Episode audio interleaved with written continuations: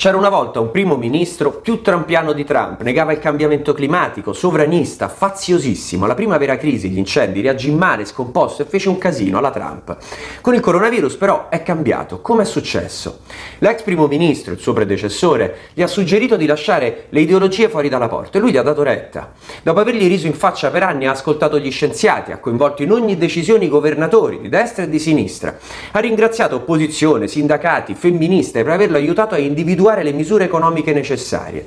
Una cosa impensabile fino a due mesi prima. Risultato? Poco più di 100 morti di Covid e l'appoggio del 93% della popolazione. Va bene. Ora l'idillio ha iniziato a rompersi, ma perché nel mondo non ne ha parlato nessuno? A sinistra forse perché lui è il più trampiano del mondo, a destra forse perché ha trionfato agendo al contrario di Trump. Ma se fosse unire, ascoltare, agire con tutti e per tutti il vero vaccino, al di là del virus.